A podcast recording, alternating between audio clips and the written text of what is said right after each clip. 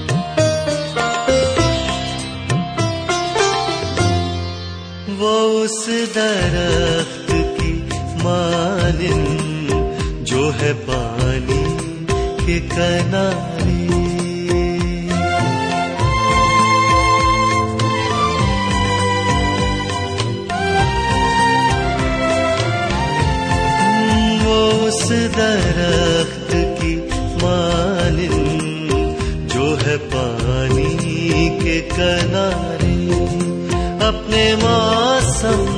سے بھلائے رہے پتے ہرے ہرے اپنے موسم سے پلا رہے پتے ہرے ہرے سو جو کچھ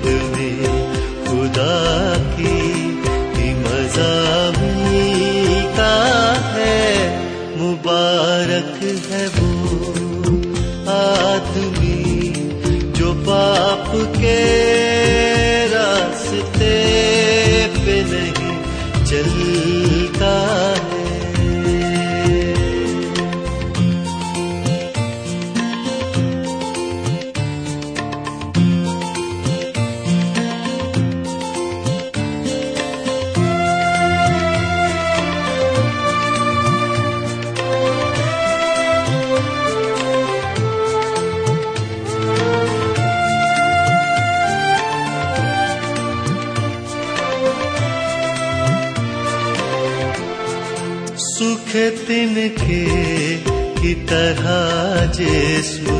یہ اڑ جائے گا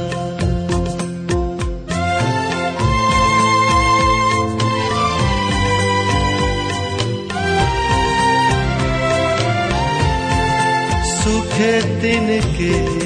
کی طرح جیسو یہ اڑ جائے گا اس کے در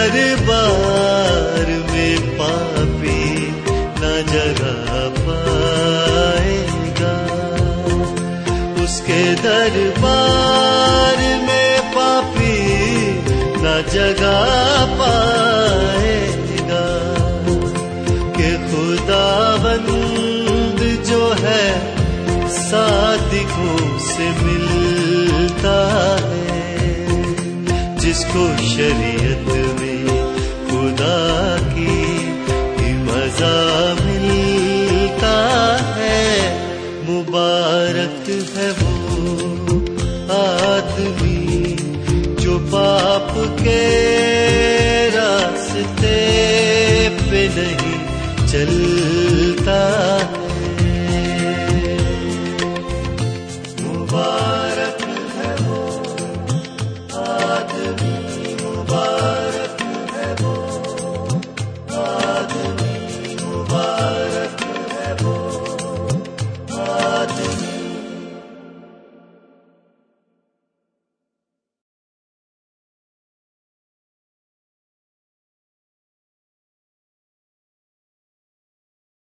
کیلوری چیپل میسا کیلیفورنیا کے سینئر پاسٹر چک سمیت کی تصنیف کا اردو ترجمہ آدمی کیوں کر نئے سرے سے پیدا ہو سکتا ہے رات کی تاریکی میں چھپ کر بڑے محتاط انداز سے ایک شخص ناصرت کے یسو کے پاس پہنچا یہودیوں کے سردار نے رات پڑنے کا انتظار کیا کیونکہ اس کے دل میں ایک سوال تھا جو اس نے پوچھنا تھا ایک ایسا سوال جو وہ نہیں چاہتا تھا کہ کوئی اور سنے پس منظر میں کھڑا ہو کر نیکو دیمس یسو کو ایک کے بعد دوسرا معاوضہ کرتے ہوئے دیکھتا رہا تھا وہ جانتا تھا کہ کوئی بھی یہ سب نہیں کر سکتا جب تک خدا اس کے ساتھ نہ ہو مگر اب بلاخر یسو اکیلا تھا اب اس سے سوال پوچھنے کا وقت تھا نیکو دیمس نے کہا اے ربی ہم جانتے ہیں کہ تو خدا کی طرف سے استاد ہو کر آیا ہے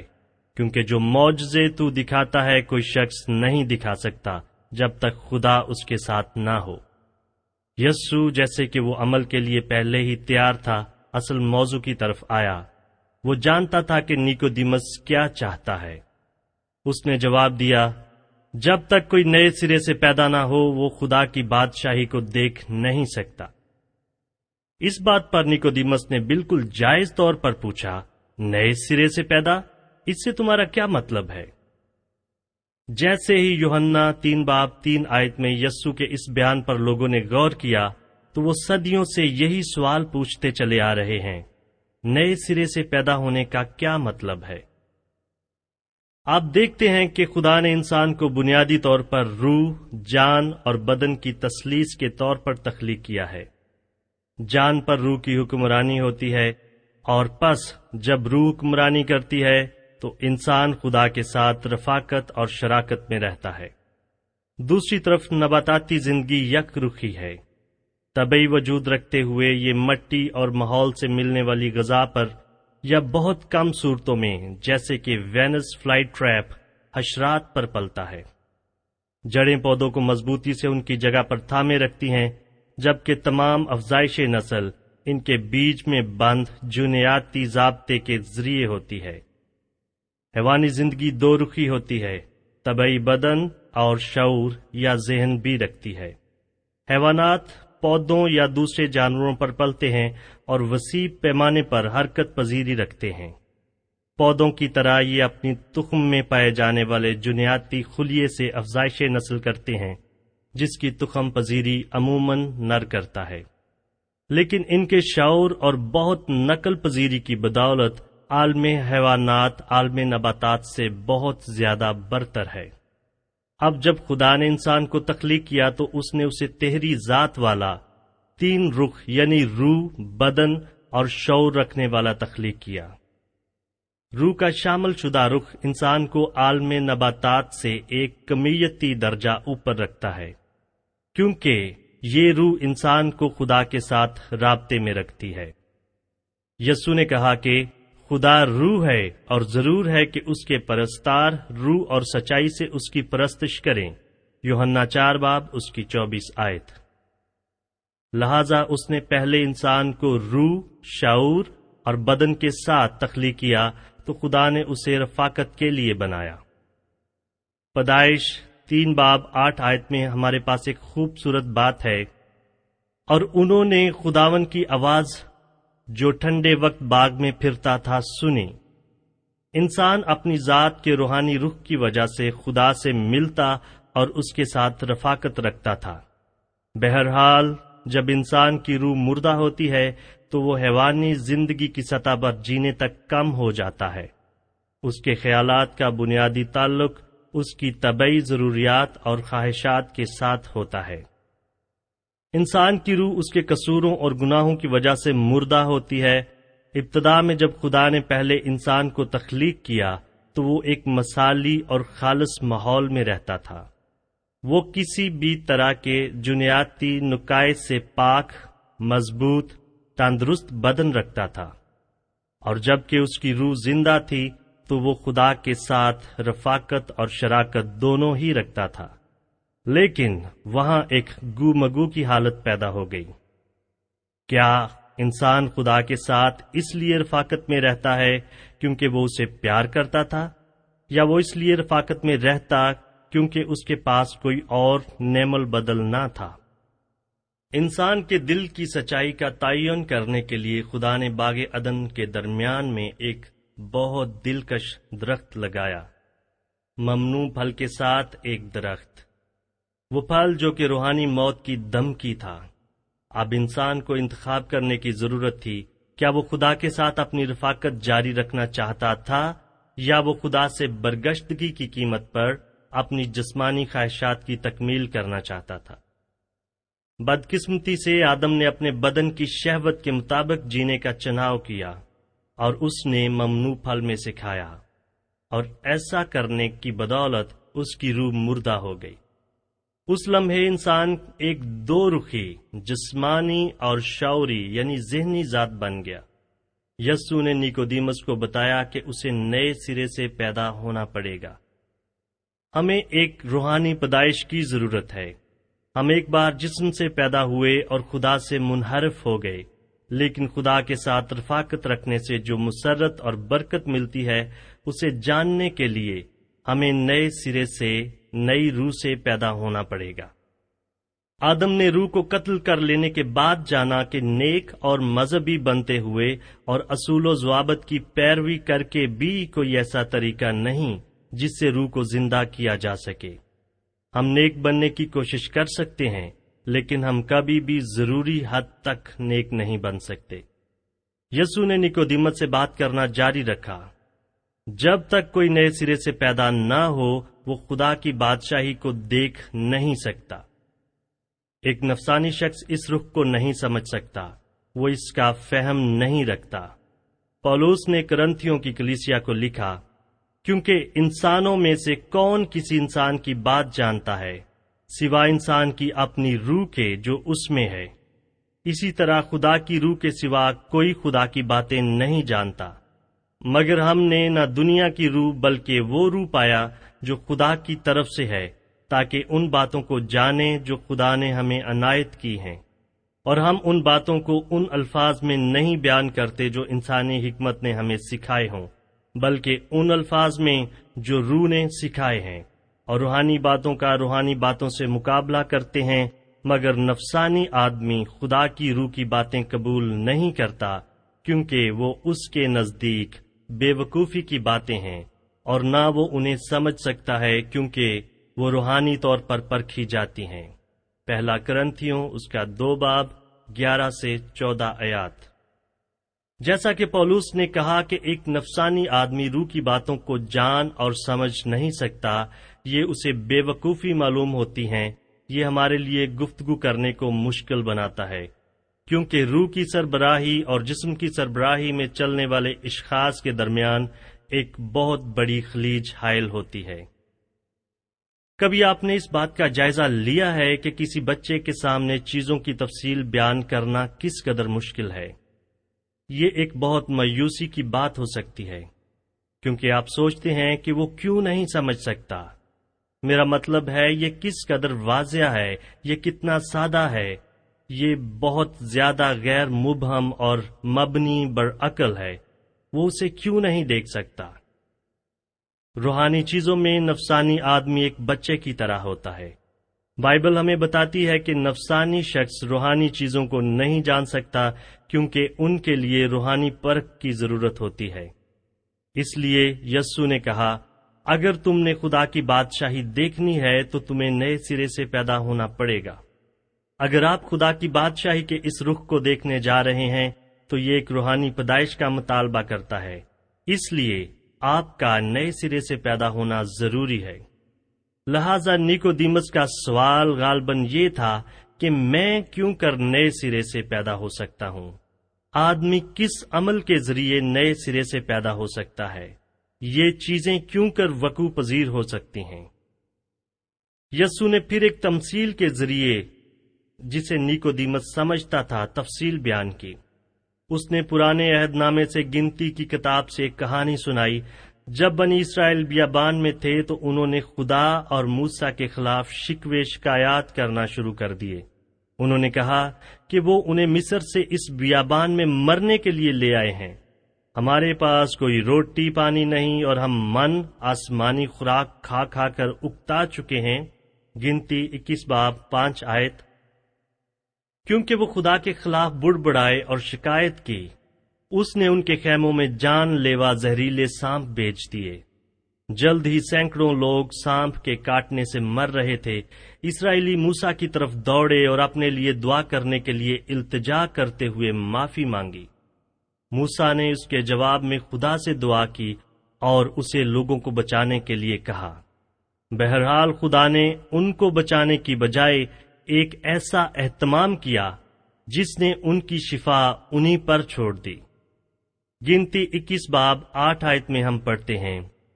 تب خدا نے موسا سے کہا کہ ایک جلانے والا سانپ بنا لے اور اسے بلی پر لٹکا دے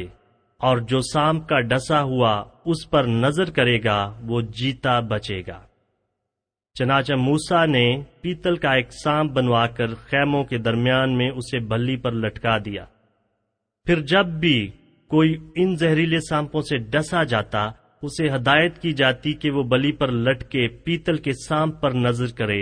اور وہ فوراً شفا پا جاتے تھے مجھے اس کے پیچھے موجود علامات کو بیان کرنے دیں کلام میں پیتل خدا کی عدالت کی علامت ہے اسرائیل کے پاس پیتل کا ایک مذبح تھا جس پر ان کی قربانیاں چڑھائی جاتی تھیں سلاطین سولہ باب پندرہ آیت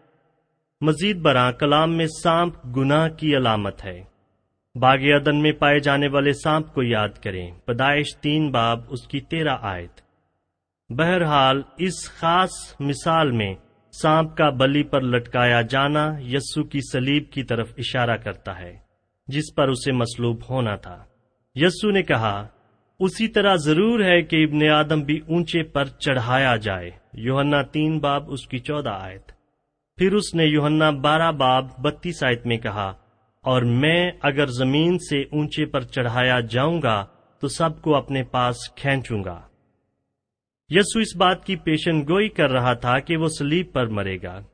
اس لیے بھلی پر لٹکایا گیا پیتل کا سانپ خدا کی طرف سے سلیب پر ہمارے گناہوں کی عدالت ہونے کی علامت ہے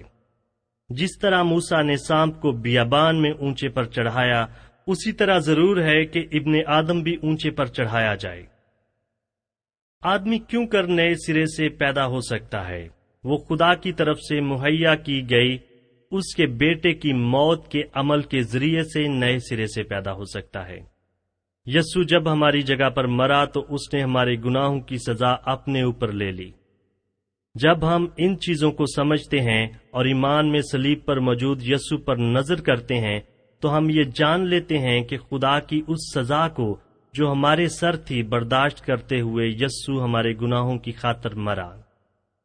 تصور کریں کہ آپ بنی اسرائیل کے ساتھ قریب تین ہزار آٹھ سو سال پہلے رہ رہے تھے جب یہ سانپ خیموں میں آئے ایک دن جب آپ اپنے خیمے میں ایک دوست سے بات کر رہے ہوتے ہیں تو ایک سانپ اندر کھسک آتا ہے اور اس کے پاؤں پر کاٹ لیتا ہے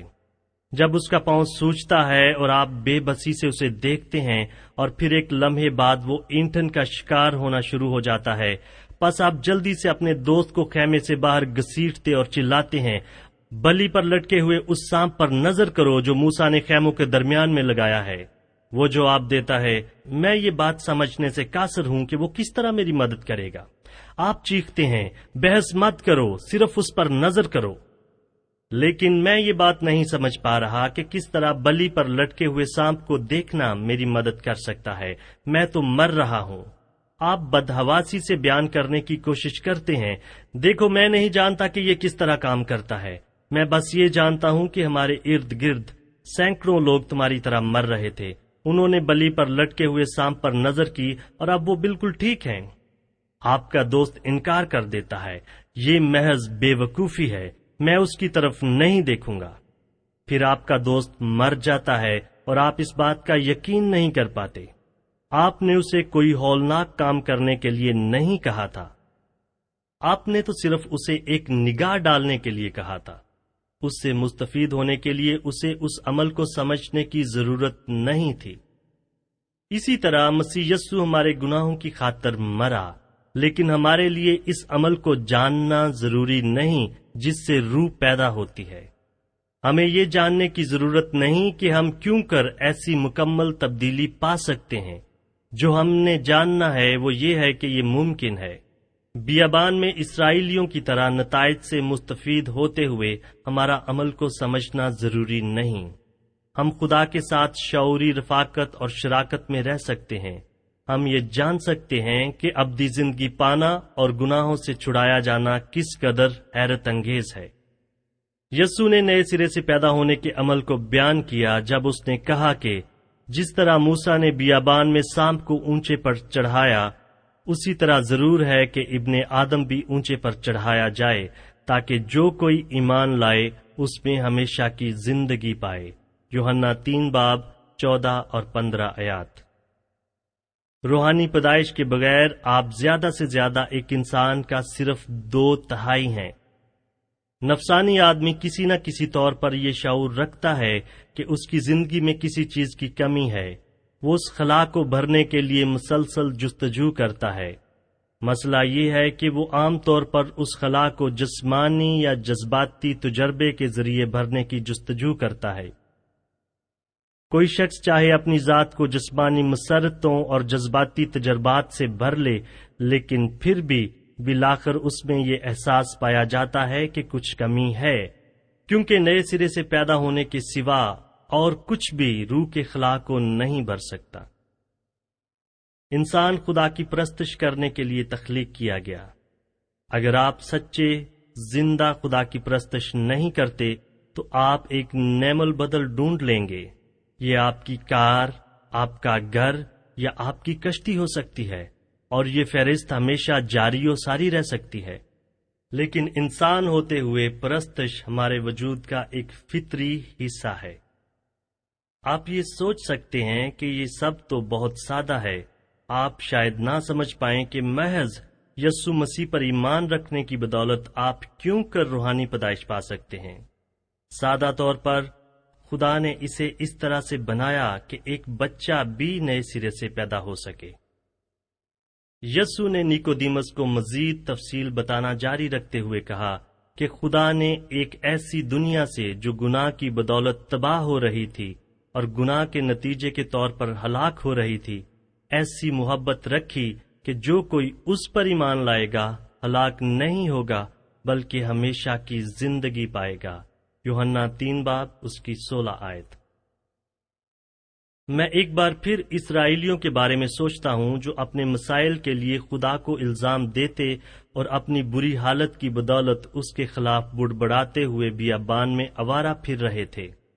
حالانکہ حقیقت میں انہی کو الزام دیا جانا چاہیے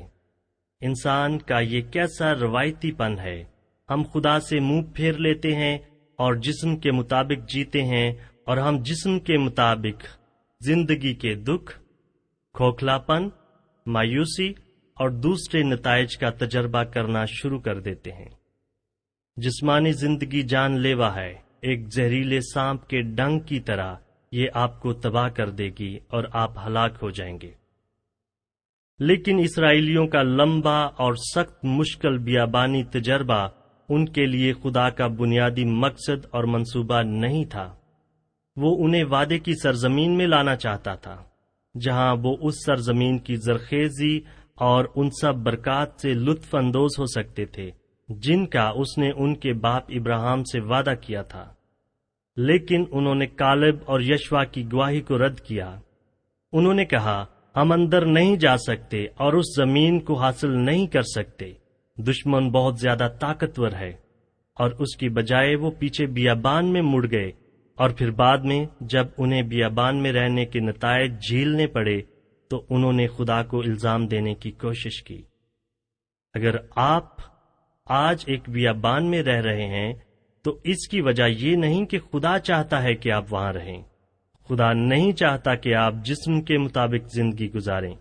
وہ چاہتا ہے کہ آپ روح کی بھرپور زندگی جئیں اور ان برکات اور فوائد سے لطف اندوز ہوں جو خدا کے ساتھ رفاقت سے آتے ہیں اسرائیلیوں نے خدا کے مقصد کو اور اس بات کو کہ کیوں اس نے زہریلے سانپ غلط سمجھا وہ انہیں اپنی طرف واپس لانا چاہتا تھا آپ دیکھتے ہیں کہ جب ہم خطرناک علاقے میں آوارہ گردی کرتے ہیں تو یہ بات مشکلات کو آنے کی اجازت دیتی ہے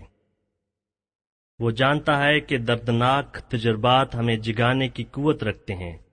لہذا ہم اس کی طرف واپس پلٹ آئیں گے یہ حقیقت میں خدا کی طرف سے سزا نہیں اس کی بجائے وہ حقیقت میں یہ کہہ رہا ہے کہ واپس میرے پاس آ جاؤ تم مجھ سے جدا ہو کر نہیں رہ سکتے تم تباہی کی طرف جا رہے ہو یہ اس تباہی کی ایک مثال ہے جو اس وقت آتی ہے جب تم میرے بغیر جینے کی کوشش کرتے ہو یہ سب آپ کو خدا کے پاس لانے کے لیے ترتیب دیا گیا ہے تاکہ آپ روح سے پیدا ہو سکیں اور خدا کے ساتھ رفاقت کی حیرت انگیز زندگی جی سکیں خدا کی مدد کے بغیر اسرائیلی بیابان میں ہی مر گئے ہوتے وہ چالیس سال تو دور دو ہفتے بھی نہ جی پاتے اسی طرح سے آپ اگر اس وقت ایک بیابان میں سے گزر رہے ہیں تو خدا آپ کو سنبھالتا ہے خدا کے سنبھالنے والے ہاتھ کے بغیر آپ پانچ سیکنڈ بھی جی نہ پائیں گے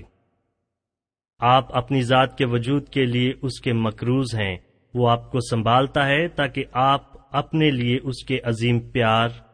خیال اور فکر کو جان سکیں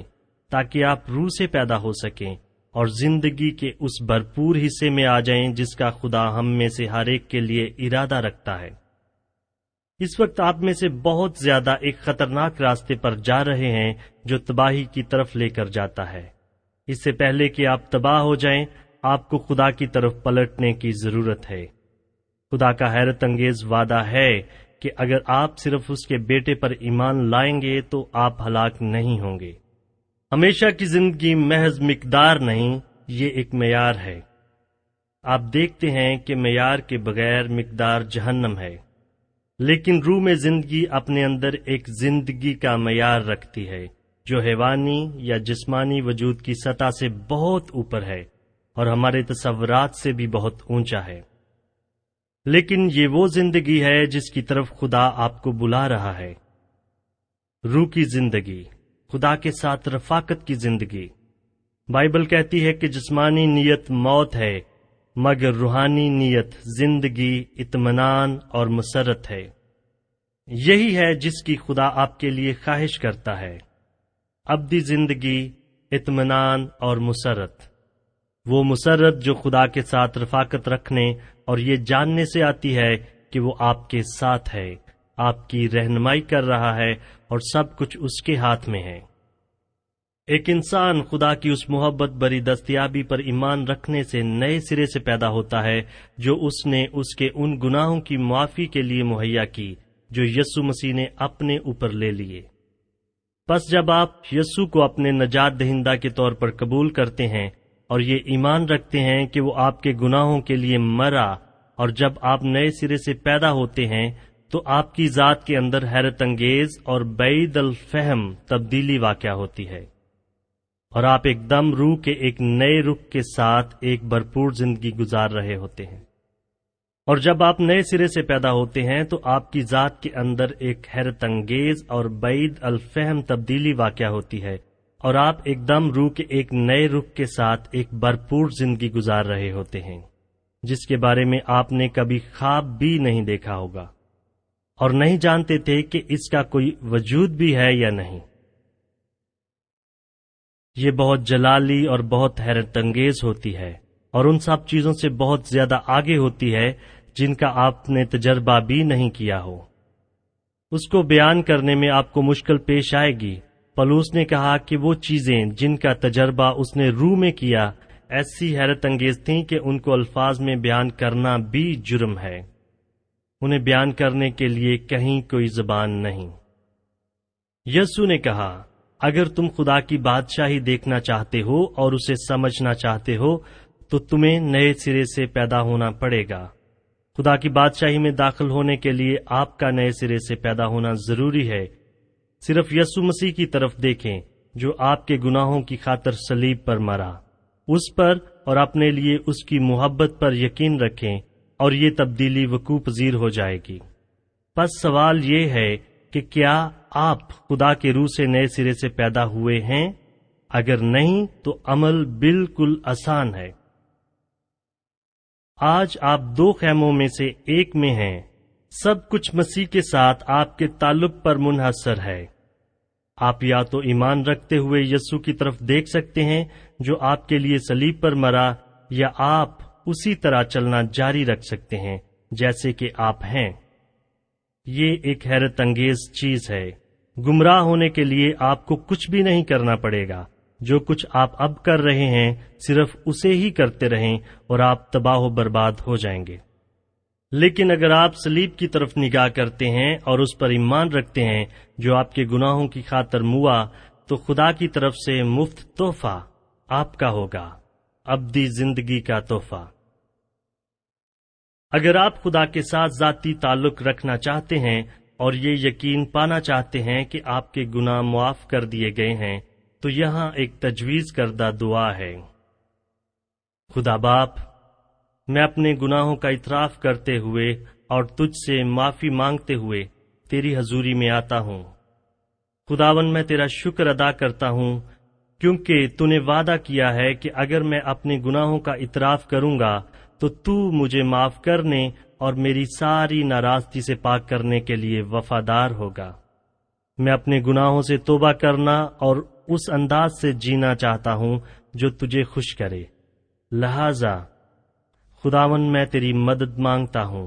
میں التجا کرتا ہوں کہ تو رول قدس کے ذریعے مجھے قوت دے کہ میں صحیح طریقے سے جی سکوں میں تیرا شکر کرتا ہوں کہ یسو مسیح سلیب پر میرے گناہوں کی قیمت ادا کرنے کو مرا اور پھر مردوں میں سے جی اٹھا میں اسے اپنے نجات دہندہ اور اپنے خداوند اور اپنے دوست کے طور پر قبول کرتا ہوں میں اس لیے بھی تیرا شکر کرتا ہوں کیونکہ نے کہا ہے کہ جو کوئی میرے پاس آتا ہے میں اسے کسی صورت نہیں نکالوں گا مسیح میں مجھے نئی زندگی دینے کے لیے تیرا شکر ہو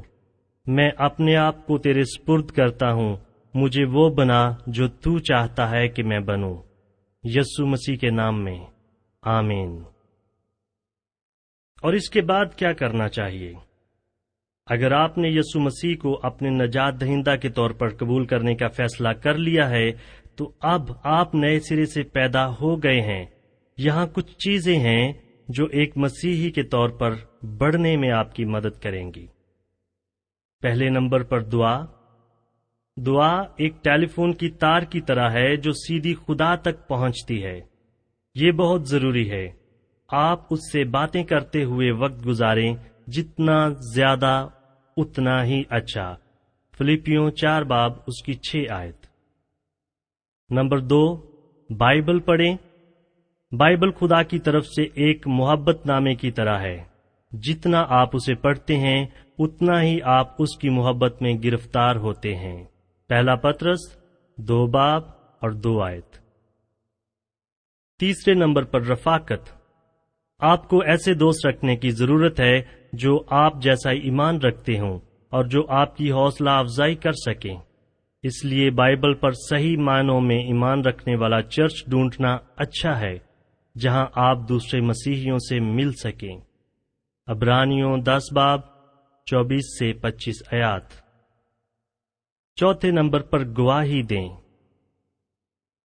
یسو میں اپنا ایمان دوسروں کے ساتھ بانٹیں دعا کریں کہ خدا آپ پر یہ ظاہر کرے کہ آپ کو کب اور کیسے گواہی دینی چاہیے مرکز سولہ باب اس کی پندرہ آیت خدا آپ کو برکت دے اور ہم دعا کرتے ہیں کہ آپ ہر روز خدا کی نزدیکی میں بڑھنا جاری رکھیں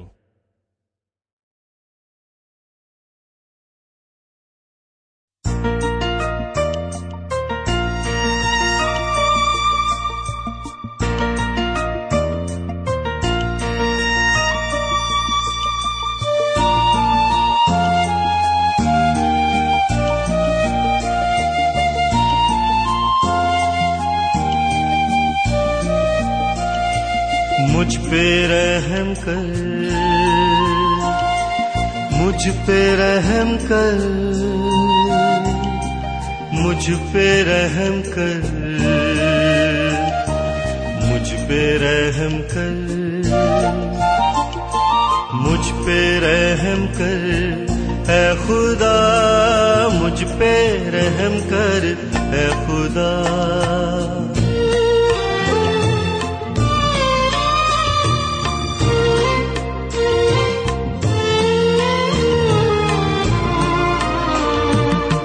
مجھ پہ رحم کر اے خدا مجھ پہ رحم کر اے خدا مجھ پہ رحم کر اے خدا مجھ پہ رحم کر اے خدا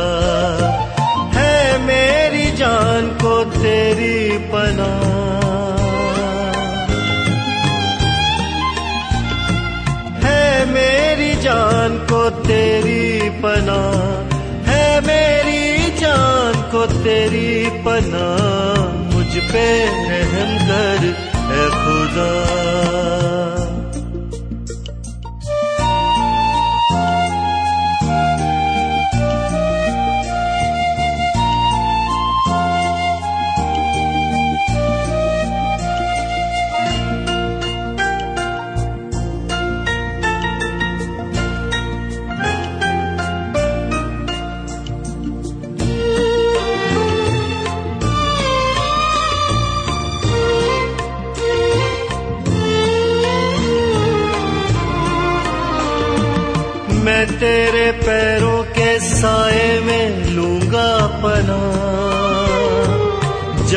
نہ ٹل جائے ہر آفت خدا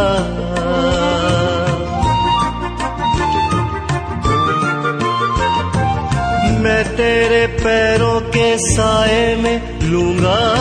پنا جب تک نہ ٹل جائے ہر آفت خدا گھیرا ہے مجھ کو میرے دشمنوں نے یہاں خاطر پلک سے مدد بھیجے گا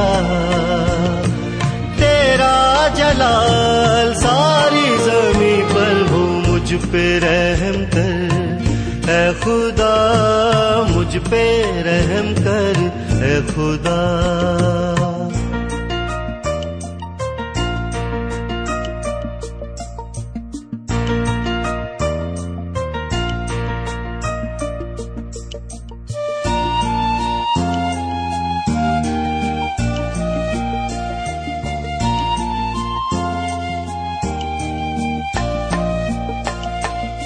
تو جانتا ہے خدا میرے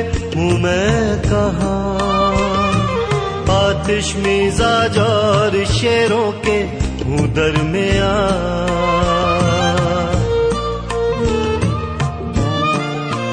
ہاں، تو جانتا ہے خدا میرے ہوں میں کہاں آتش میزا جار شیروں کے ادھر میں آ تلوار جیسی صبح دانت ہے برجیاں تو اپنی رحمت و سچائی کر دے رواں تیرا جلال ساری زمین پر ہو مجھ پہ رحم کر اے خدا مجھ پہ رحم کر اے خدا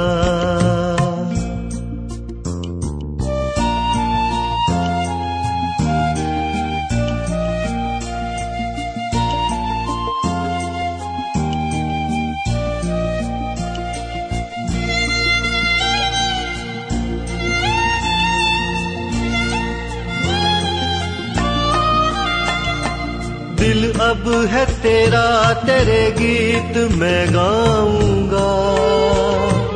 اب ساری دنیا کو یہ بات بتلاؤں گا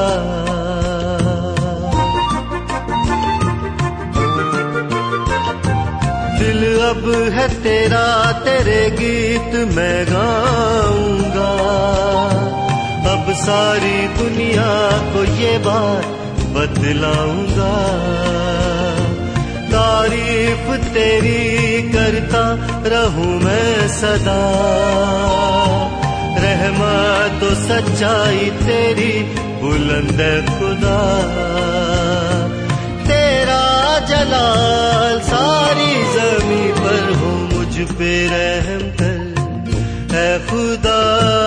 مجھ پہ رحم کر اے خدا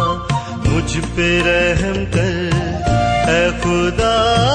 مجھ پہ رحم کر اے خدا ہے میری جان کو تیری پناہ ہے میری جان کو تیری پناہ ہے میری جان کو تیری پناہ مجھ پہ رحم کر خدا مجھ پہ رحم کر اے خدا مجھ پہ رحم کر اے خدا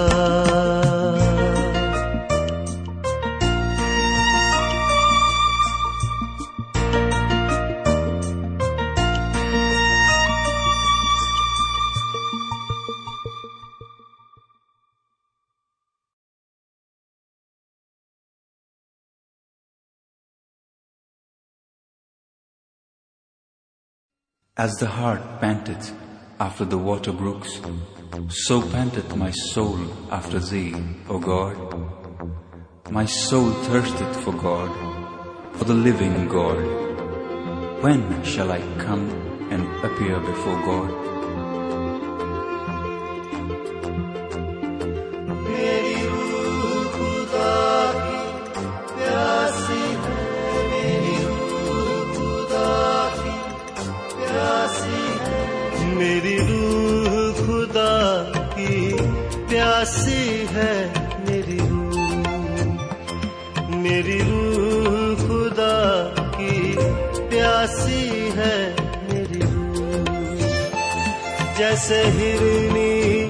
پانی کے نالوں کو ترستی ہے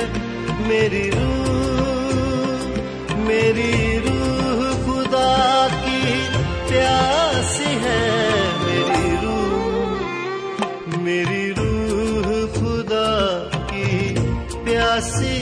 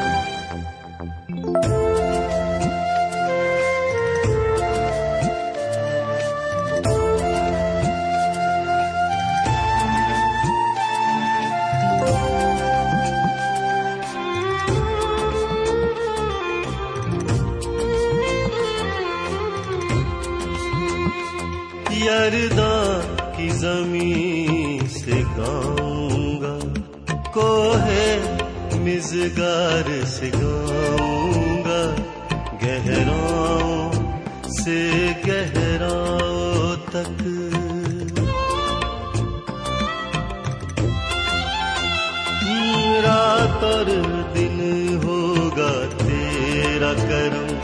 میں گیت دعا کے آؤں گا وہ مجھ پہ کرے